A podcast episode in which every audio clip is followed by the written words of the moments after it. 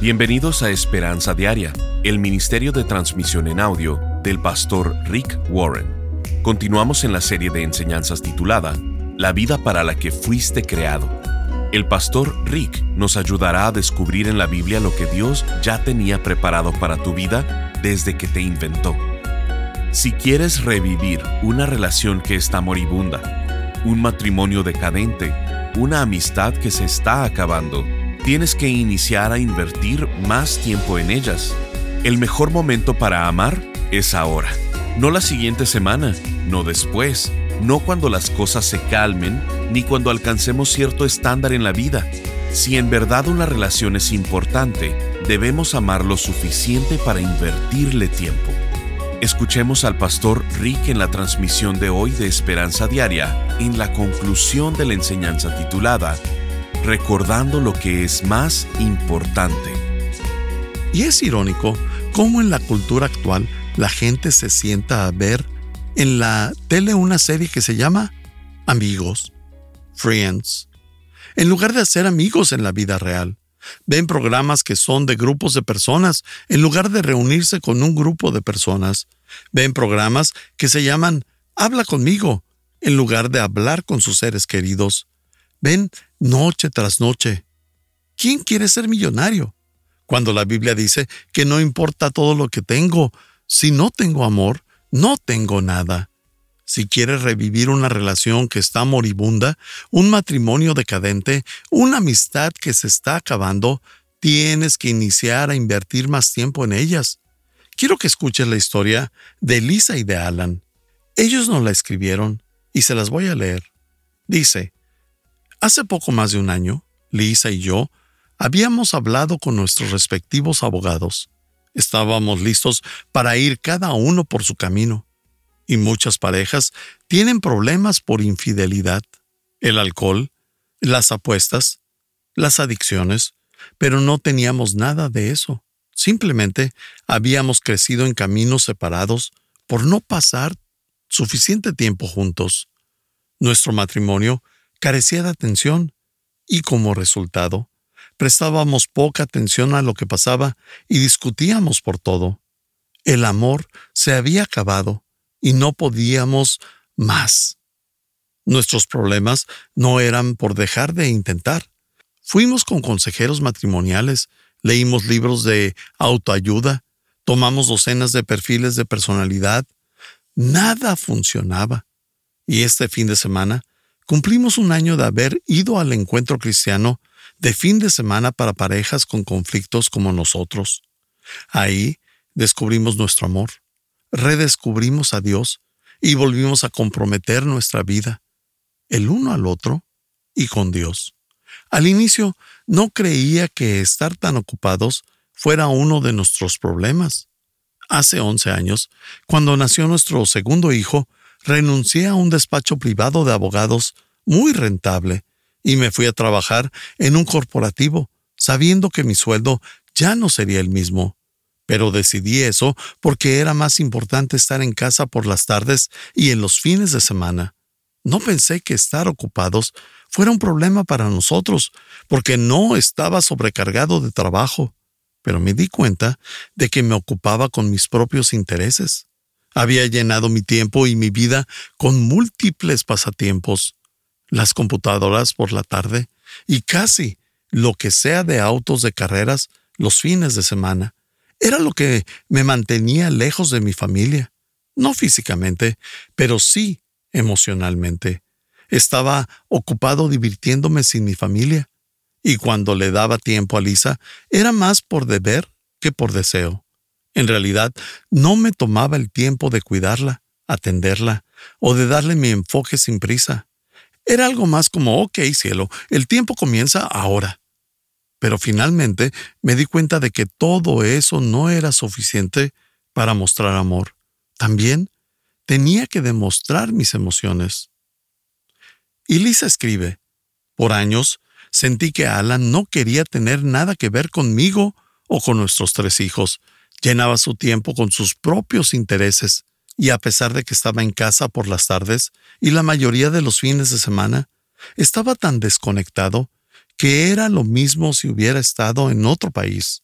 Poco a poco fui resintiendo eso y me fui alejando de Alan mientras él se aislaba también de mí. Después de una discusión, Alan quiso compensarme y llevarme a una cita. El problema fue que nunca fui a una cita con alguien que no me gustara. Así que convenientemente no me era posible encontrar una niñera o estaba muy ocupada con algo que había surgido por lo que no salimos. Como resultado, nuestros caminos cada vez se separaban más y solo nos hablábamos para lidiar con alguna situación familiar o para discutir. Un día, decidimos que era suficiente y nuestro último recurso fue asistir al retiro cristiano para matrimonios. Esa semana aprendimos mucho de la Biblia y de lo que significa realmente amar a alguien. Una cosa que aprendimos es que toma tiempo, así que no puedes estar apurado para construir una relación íntima. Alan, antes de ese fin de semana, no estaba dispuesto a dar ese tiempo. Había perdido el sentido de amar e invertir tiempo en nuestro matrimonio. No parecía valer la pena. Él solía pensar, si tenemos que trabajar tan duro en nuestro matrimonio, tal vez no debió ser. Pero desde entonces hemos aprendido unas cuantas verdades. Primero, tenemos que aceptar a nuestro cónyuge tal como es, amarlos por quienes son, tenemos muchos malos hábitos que Alan o yo no quisiera que el otro tuvieran. Hemos aprendido a aceptar y amar al otro con los malos hábitos y todo. La aceptación es un acto de amor. Otra verdad que aprendimos fue a seguir el modelo de Cristo para el perdón. A lo largo de los años he acumulado muchas heridas de nuestro matrimonio. Algunas veces nos hemos negado a pedir perdón, y cuando lo hacíamos, no éramos sinceros, era superficial. El día que Alan comprendió y sintió mi dolor, incluso se disculpó humildemente. Esto fue un momento de cambio en nuestro matrimonio. Por medio de la gracia de Dios, su Espíritu llenó nuestros corazones con nuevo amor y con deseo de intentarlo de nuevo. Yo fui capaz de perdonar totalmente a Alan y a sobrepasar todos los años de dolor acumulado. Dios nos dio el modelo de cómo perdonarnos mutuamente al perdonar nuestros pecados a pesar de no merecer ese perdón. Nosotros debemos hacer lo mismo con nuestros esposos. El perdón implica sacrificar nuestros derechos a ajustar cuentas. Ese es otro acto de amor. Pero lo más importante que hemos aprendido es que Dios tiene que estar en el centro de nuestro matrimonio. Y cuando ponemos a Jesucristo en el centro de nuestras vidas y la relación que tenemos con Él, nos dimos cuenta de que los sentimientos de amor regresaban y estábamos dispuestos a darnos mutuamente el precioso regalo del tiempo. Así que tomamos unos pasos prácticos para asegurar tiempo el uno con el otro y organizamos una noche de cita. Les prohibimos a los niños entrar a la oficina para que pudiéramos tener conversaciones significativas. Incluso nos tomamos un fin de semana romántico juntos. Y así nos fuimos redescubriendo mutuamente mientras revivíamos el amor a Dios, que fue lo que nos unió en un inicio. Por muchos amargos años dijimos que no teníamos nada en común, pero de hecho lo que teníamos en común era lo más importante, un profundo amor y respeto por Jesucristo. Pero las demandas del mundo habían empujado a Dios al fondo de la lista. En el último año tomamos juntos las clases de la 101 a la 401 y nos hicimos miembros de la iglesia de Saddleback. Servimos juntos como líderes de un grupo pequeño y ahora somos consejeros prematrimoniales. Estos ministerios son formas geniales de pasar tiempo juntos y de servir al Señor. El próximo año celebramos nuestro 16 aniversario y Dios nos ha acercado más este año como nunca habíamos estado. Ahora aplicamos los mismos principios con nuestros hijos. Nuestros hijos están muy involucrados en los programas de niños y de adolescentes, pero también buscamos tiempo para ir al parque o algún lago juntos. para ir a ver partidos de fútbol, ir y pasear en bicicleta, atender a las funciones escolares y demás. Pero el tiempo en familia es adicional a nuestro tiempo como pareja. Hemos aprendido a la mala que el mejor regalo que podíamos dar a nuestros hijos es ser una pareja felizmente casada. Estoy seguro que algunos de ustedes se preguntan cómo tenemos tiempo para todo eso. Y la verdad es que no lo teníamos antes y ahora tampoco lo tenemos. Hemos tomado varias decisiones difíciles para poder hacer espacios en nuestra vida. Decidimos que el tiempo juntos es más importante que el dinero y nos cambiamos a trabajos en los que ganamos mucho menos dinero para poder tener una semana más sana de 40 horas de trabajo. El líder del estudio bíblico de Alan dijo que tenía que decidir entre tener una vida rica o una vida opulenta. A pesar de que tomó un tiempo encontrar esas riquezas, quiero enfatizar que reducir el paso y enfocarnos en Dios ha cambiado tanto nuestro corazón que nuestros amigos lo notaron y hasta mi madre lo notó. Estás escuchando Esperanza Diaria. En un momento el pastor Rick regresará con el resto del mensaje de la transmisión de hoy. ¿Por qué nos saturamos de actividades? ¿Por qué permitimos que nuestros cuerpos, emociones, agendas y nuestros presupuestos queden saturados? La respuesta siempre es la misma. Intentamos hacer demasiadas cosas. ¿Y por qué siempre intentamos hacer tantas cosas? La respuesta es porque olvidamos lo que más importa. En lugar de enfocarnos en las cosas que en realidad cuentan, que en verdad son importantes, en las cosas que hace la diferencia.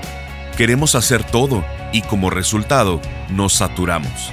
Por esto, el pastor Rick ha preparado una serie de ocho conferencias titulada La vida para la que fuiste creado porque Dios no quiere que vivas apurado, presionado o temiendo al futuro. Nos encantaría mandarte esta serie de conferencias en formato MP3 de alta calidad descargable.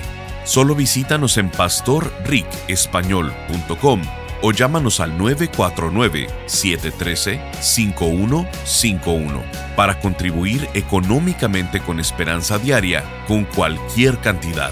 Y te enviaremos estas ocho enseñanzas desalojando la envidia de tu corazón, preparándote para ser usado por Dios, reduciendo la velocidad, estableciendo margen en tu vida, recordando lo que es más importante, cómo aligerar tu carga, enfocando tu vida y las personas que Dios escoge y usa. Llámanos al 949-713-5151 o visítanos en pastorricespañol.com. Al estar ahí, te invitamos a suscribirte a su devocional diario y enlazarte con sus redes sociales. Si quieres hacerle saber al pastor Rick la manera en que estas transmisiones han tocado tu vida, escríbele a esperanza.pastorrick.com. Ahora volvamos con el pastor Rick y escuchemos el resto del mensaje del día de hoy. Estoy seguro que algunos de ustedes se preguntan cómo tenemos tiempo para todo eso. Y la verdad es que no lo teníamos antes y ahora tampoco lo tenemos. Hemos tomado varias decisiones difíciles para poder hacer espacios en nuestra vida. Decidimos que el tiempo juntos es más importante que el dinero y nos cambiamos a trabajos en los que ganamos mucho menos dinero para poder tener una semana más sana de 40 horas de trabajo. El líder del estudio bíblico de Alan dijo que tenía que decidir entre tener una vida rica o una vida opulenta. A pesar de que tomó un tiempo encontrar esas riquezas, quiero enfatizar que reducir el paso y enfocarnos en Dios ha cambiado tanto nuestro corazón que nuestros amigos lo notaron y hasta mi madre lo notó. Finalmente, Alan salió de la trampa del negocio por una crisis casi pierde a su familia y eso me dio una nueva perspectiva. ¿Qué hobby es más importante que mi familia? ¿Qué trabajo, qué auto, qué cuenta de banco es más importante que una relación? Todo lo demás en la vida viene y va, Pero las relaciones llenas de amor duran para siempre. Nadie puede construir esas relaciones llenas de amor más que el tiempo juntos. Y esta es tu tarea para esta semana. Quiero que pases 15 minutos cada día con cada persona de tu familia. Habla con ellos. Vélos a los ojos, escúchalos, enfócate en ellos, empatiza con ellos y busca entenderlos. Tal vez necesitas disculparte con alguno. El punto es pasar 15 minutos con cada uno de ellos. ¿Por qué? Porque el mejor uso de mi vida es el amor y la mayor expresión de amor es el tiempo. Así expresamos amor. La tercera verdad. El mejor momento para amar es ahora. No la siguiente semana, no después, no cuando las cosas se calmen, ni cuando alcancemos cierto estándar en la vida. ¿A quién quieres engañar? Es ahora. Gálatas 6:10 dice, por lo tanto, siempre que tengamos la oportunidad, hagamos el bien a todos. Proverbios 3:27 dice, aprovecha toda oportunidad para hacer el bien. Efesios 5:16 dice, aprovecha toda oportunidad para hacer el bien. Proverbios 3, 27 y 28 dice, no te niegues a hacer el bien a quien lo necesita, cuando bien sabes que está en tu mano hacerlo. No le digas a alguien que venga mañana por la ayuda si tienes con qué dársela hoy. Hay algunas actividades en tu vida en la que esperar el último momento es una respuesta apropiada porque hay cosas que no son tan importantes, así que puedes posponerlas. Pero, como el amor es lo más importante en la vida, como es la prioridad, cada vez que escoges algo antes que una relación, tomas una decisión tonta y estás actuando como un necio. Te has perdido el propósito de la vida cada vez que escoges algo por encima de una relación. Estás tomando una mala decisión. ¿Por qué? ¿Por qué ahora es el mejor tiempo para expresar el amor? Porque no sabes cuánto tiempo vas a tener la oportunidad de hacerlo. Las circunstancias cambian, las personas mueren, los hijos crecen y se van. No tienes garantizado una mañana. Así que, si vas a expresar amor, es mejor que lo hagas ahora. Charles Colson y George McGovern están en extremos opuestos del espectro político. De hecho, en la campaña presidencial número 72, McGovern versus Nixon trabajaron en lados opuestos, pero ambos terminaron con el mismo remordimiento. Chuck Colson escribió, Mientras pienso en mi vida, el arrepentimiento más grande que tengo es no haber pasado más tiempo con mis hijos. Hacer de tu familia lo más importante es ir en contra de la cultura de hoy donde el materialismo y la adicción al trabajo son lo más importante. Eso significa que no vas a avanzar en tu carrera tanto como otros. También significa que tienes que aceptar un estatus más bajo de vida, pero sabiendo que estás haciendo lo correcto por tus hijos, les estás dando la seguridad emocional que necesitan para el resto de sus vidas. ¿Estás dispuesto a hacer este sacrificio financiero? ¿O hay más cosas importantes que las personas?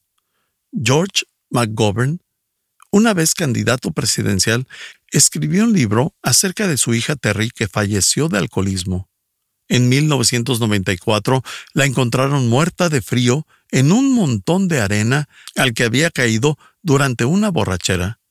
Después de que su hija falleció, McGovern se puso a ver los diarios de su hija y a preguntarle a sus amigas lo que le pasaba. Con esto, descubrió que no estaba tan bien como su padre pensaba. Mientras él pasaba 18 horas luchando por causas políticas, su hija Terry estaba en casa escribiendo en su diario que extrañaba a su papá, pero que probablemente él no la extrañaba y que probablemente ni siquiera le importaba. McGovern escribió como consejo a los padres, demuestren más amor a sus hijos pasando más tiempo con ellos, especialmente durante sus años de adolescencia. No importa lo que eso cueste en tu carrera.